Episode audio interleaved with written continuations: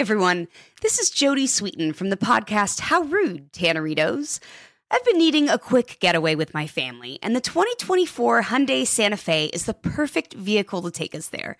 It has standard third row seating, so I'm able to pack my entire family, plus pets, in the car while also having enough room for our camping essentials. Available HTRAC all wheel drive will get us through any dirt trails, and available dual wireless charging pads will ensure we never have to worry about getting stuck with a dead phone in the middle of nowhere. Visit HyundaiUSA.com or call 562-314-4603 for more details. Hyundai, there's joy in every journey. Welcome to Noble Blood, a production of iHeartRadio and Aaron Mahnke. Listener discretion is advised. A few years ago, the Russian tourism industry discovered that they had a problem. That problem was winter. If you can imagine, the masses weren't flocking to see Russia's historically significant architecture or world class art collections when the temperatures dipped below freezing. That's when even stockpiled provisions of top tier vodka can't manage to unseat the damp, creeping chill that settles in your chest. In Russia, in the winter. And so, in 2006, a group of corporate sponsors and luxury hotel chains came together with an idea an ice sculpture to drum up tourism. Not just an ice sculpture, an ice palace. A palace constructed entirely of ice in downtown St. Petersburg, one that would weigh over 500 tons at a cost of $150,000. It was to be an exact replica of a massive ice palace that had stood on the shore of the frozen Neva River two centuries earlier. It would be built exactly to the specifications laid out by that 18th century architect.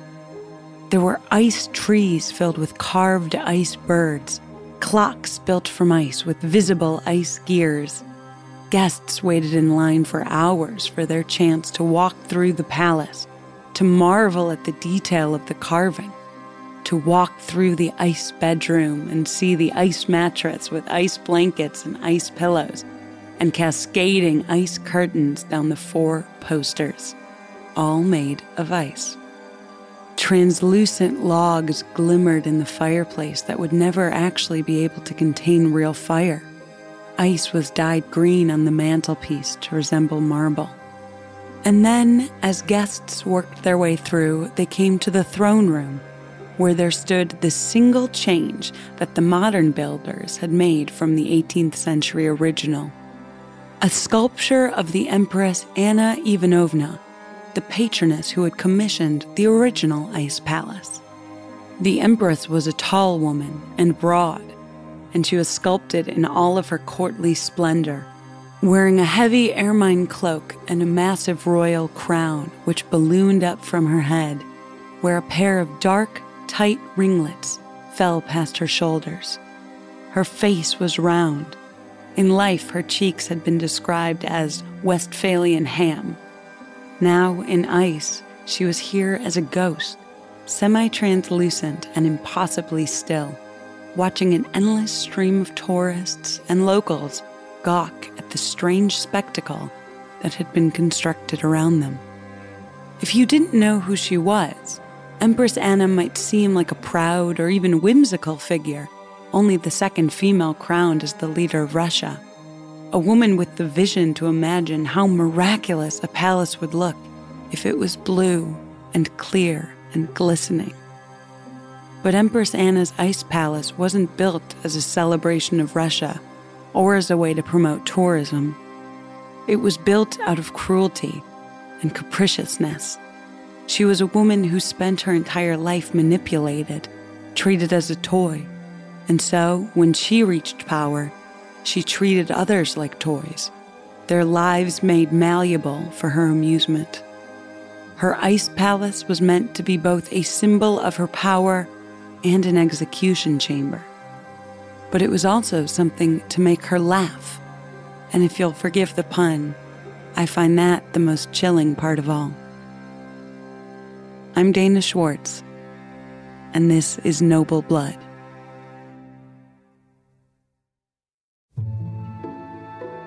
Anna Ivanovna had almost no memories of her father, Ivan, the older brother of Peter the Great. Ivan was severely disabled, both physically and mentally, and so his younger brother was appointed his co regent.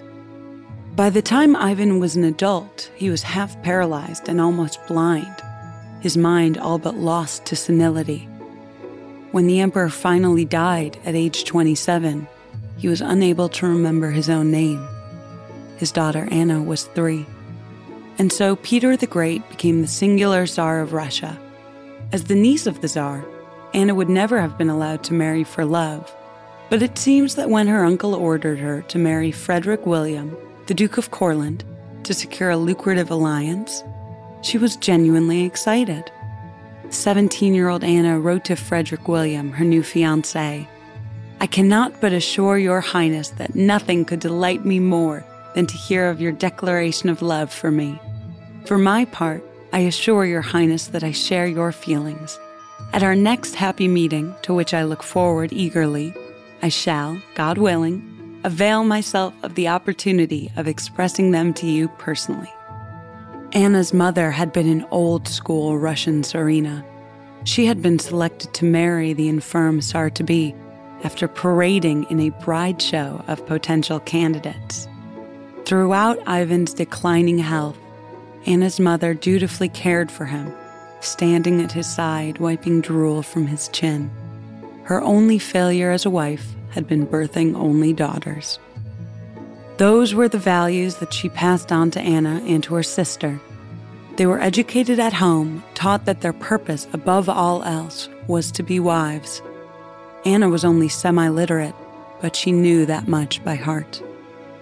Anna's wedding to Frederick William was a gorgeous affair, accompanied by the full pageantry of the Russian court. Her cape was laced with gold.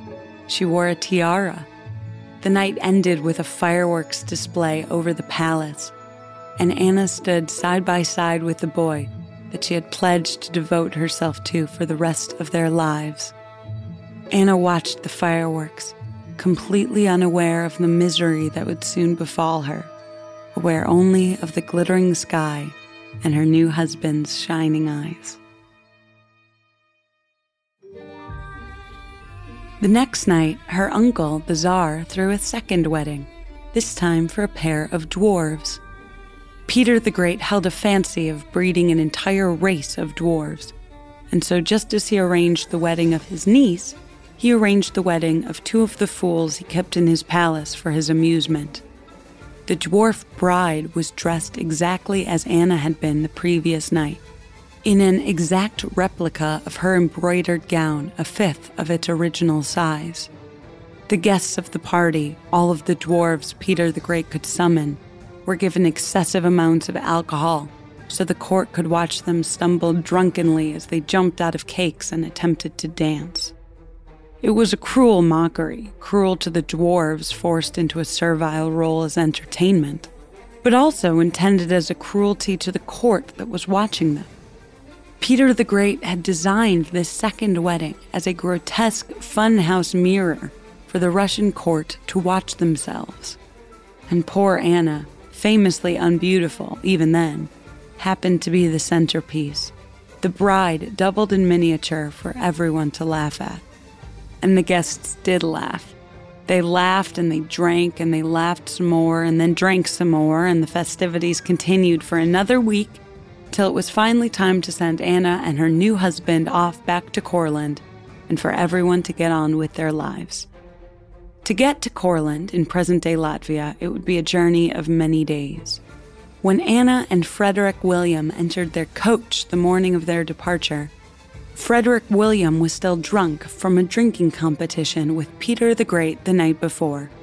He was pale and sweating, his hair wet against his forehead, even in the Russian chill. They only made it 20 kilometers before Frederick William dropped dead. But just because a husband dies doesn't mean the alliance that the marriage was meant to cement is any less important. Anna Ivanovna, only 17 years old, was forced to ride the entire way to Courland with the cooling corpse of her husband at her side. Her destination was a strange land that she would be expected to rule alone. Though she would write hundreds of letters to her uncle in St. Petersburg, begging him for permission to come home or to marry again, her pleas went unheeded. The peace with Courland was essential. Anna's happiness was not. And besides, if she got married again, her husband, or God forbid, child, could complicate the line of succession. No, it was better for everyone if Anna stayed put, a teenage widow who would never be permitted to love again.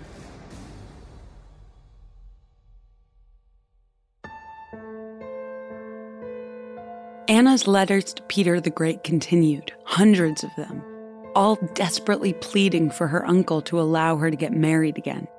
She had only been 17 and experienced marriage for a period of days. Why now did she have to be alone forever? But then, in 1725, 15 years after Anna's all too brief marriage, Peter the Great died. And five years after that, his grandson and heir, Tsar Peter II, died too, young and with no heir, which meant Russia now faced a crisis of succession.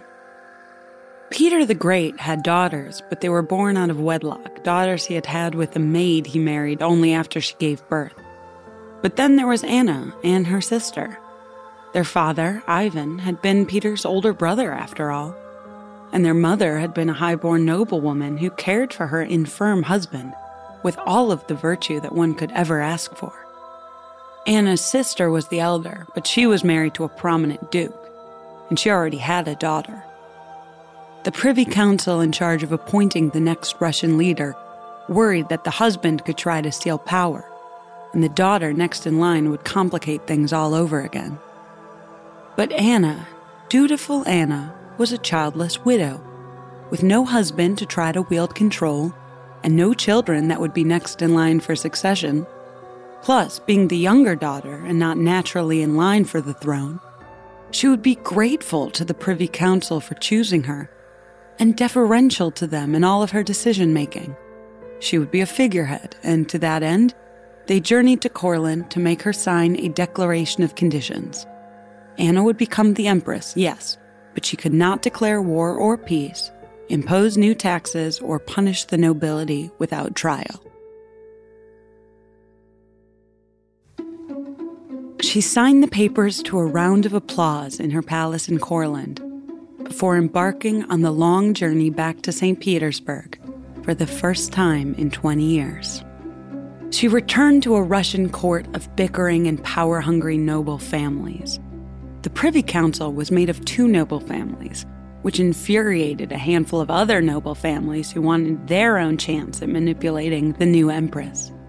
And so, egged on by the lesser nobles, as soon as she arrived in the Russian capital, Empress Anna Ivanovna dissolved the council that had granted her the throne. She publicly repudiated the conditions she had been forced to sign, ripping them in half in public. And then, for good measure, sent some of the men who had written them to the scaffold and a few more to Siberia. Anna would be an autocrat like her predecessors. Perhaps before the council had gone through with their selection, they would have been wise to look up at the sky. The night before Anna was crowned empress, Aurora Borealis lit up the Russian horizon in shimmering red. People at the time said that it looked like blood. Though as empress, she brought with her a married lover from Courland. Anna Ivanovna never remarried herself. What had been a youthful idealization of love and marriage had charred and crystallized over the years into something cold and sour. One Russian prince, Mikhail Alexievich Golitsyn, made the mistake of getting married without Anna's permission. And he made the deadly mistake of marrying a Catholic.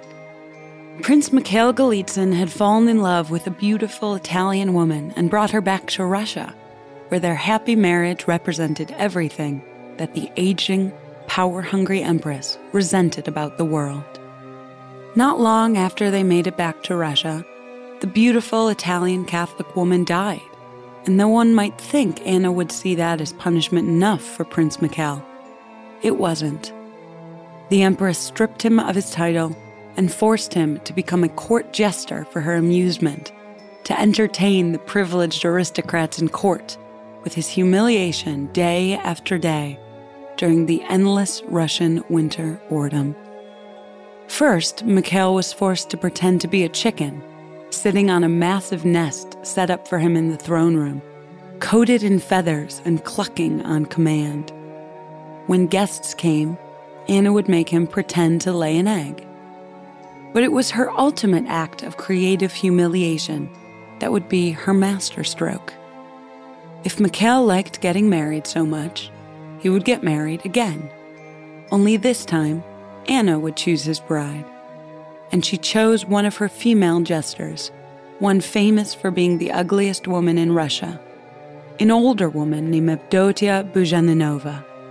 Her surname, a nasty joke on the Russian word for roast pork. The wedding would be a spectacle, one that would begin with a parade filled with dwarves and foreigners taken prisoner, and all of the deformed and disabled people that served as entertainment for Anna and her court.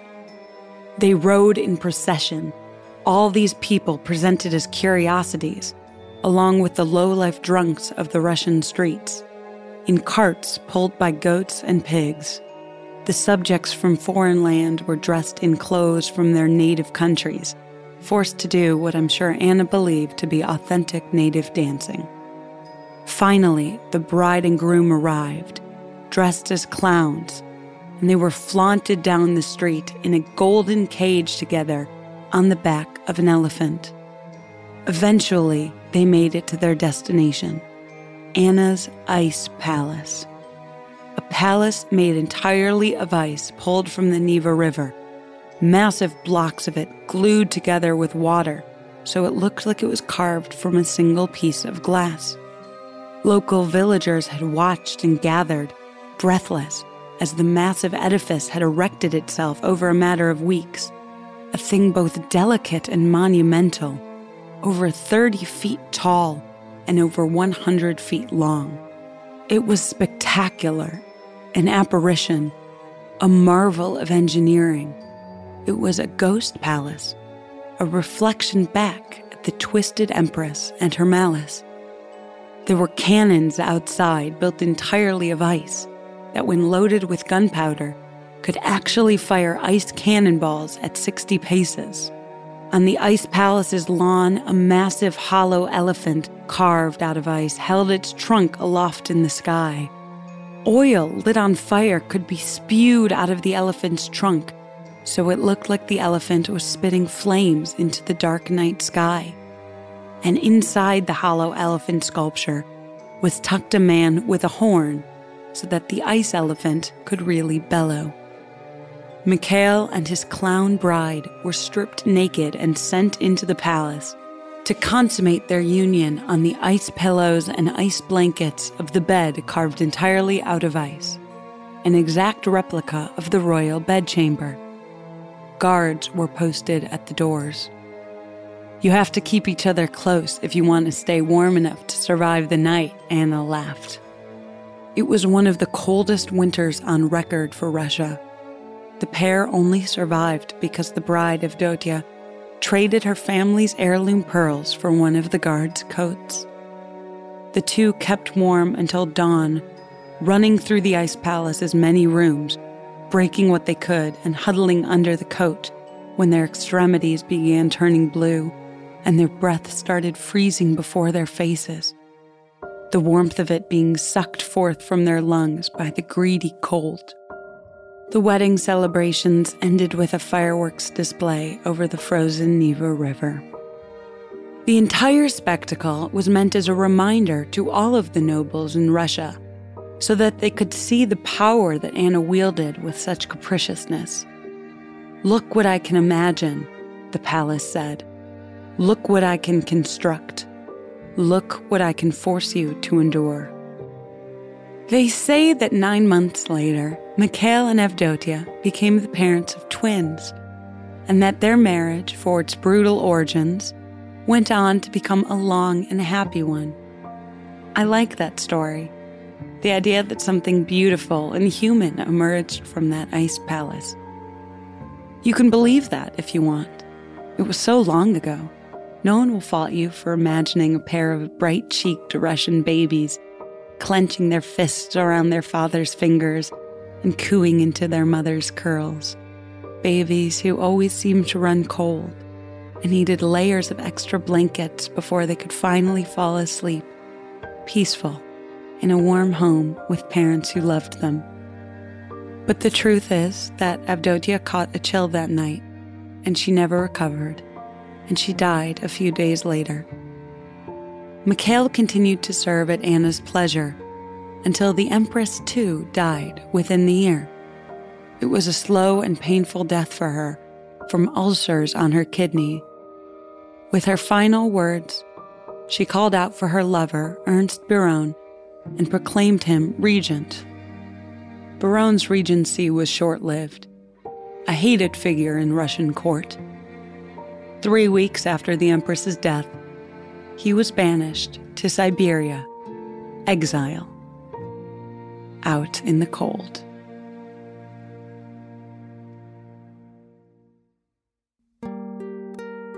That's the story of Empress Anna Ivanovna's ice palace and her icy reign.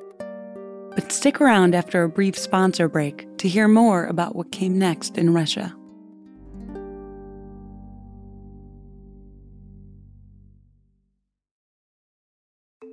The weather is getting warmer, so it is time to say goodbye to your jackets and heavy sweaters. Hello to shorts and tees. If you are anything like me, you have this urge around this time of year to completely overhaul your wardrobe, but ideally you want to do that without spending a fortune. Luckily, I found Quince. Now I've got a lineup of timeless pieces that keep me looking effortlessly chic year after year. They have these amazing European linen dresses, blouses, and shorts from $30, washable silk tops, timeless 14 karat gold jewelry, and honestly, my new favorite pair of summer sunglasses I got from Quince. Get warm weather ready with Quince. Go to quince.com slash noble for free shipping on your order and 365 day returns. That's Q-U-I-N-C-E dot com slash noble to get free shipping and 365-day returns. Quince dot com slash noble. Hey, this is Jodie Sweetin from the podcast How Rude, Tanneritos. As a nostalgic voice from your past, I'm here to remind you that amongst the stressful and chaotic existence we live in 2024, you deserve to get away. It's time for a vacation, no matter when you're hearing this. And let me tell you how you'll get there. The 2024 Hyundai Santa Fe. Want to bring the family to the mountains with the Santa Fe's available HTRAC all-wheel drive? Well, it's got standard third row seating and available dual wireless charging pads for the kids who just want to stare at their phone and not talk to you. You know what I mean. Visit HyundaiUSA.com or call 562-314-4603 for more details. Hyundai, there's joy in every journey. Princes who married Catholics weren't the only enemies that Empress Anna held. One of her most hated rivals was her first cousin, Elizabeth, a woman nearly two decades younger than her, and famously beautiful, whereas Anna had always been diplomatically described as sturdy. A foreign minister had once come to Anna's court, where Anna had asked him who the most beautiful woman in Russia was. Not understanding the game of forced flattery, the noble instantly pointed to Elizabeth. Anna fumed. With no marriage setups from her bitter cousin on the horizon, Elizabeth took a lover, a handsome soldier named Alexis Shubin. The Empress took her revenge when she discovered the affair by having Shubin's tongue cut out. Years later, after Anna's death, Elizabeth would rise to power in a coup over Anna's infant nephew. Elizabeth, who was the daughter of Peter the Great, got the nobles on her side by pledging that she would never declare a single death sentence as empress. Elizabeth reigned as empress for over 20 years, and she kept her word.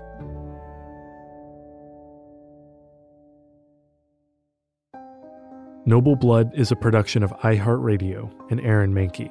The show is written and hosted by Dana Schwartz and produced by Aaron Mahnke, Matt Frederick, Alex Williams, and Trevor Young. Noble Blood is on social media at Noble Blood Tales, and you can learn more about the show over at noblebloodtales.com. For more podcasts from iHeartRadio, visit the iHeartRadio app, Apple Podcasts, or wherever you listen to your favorite shows.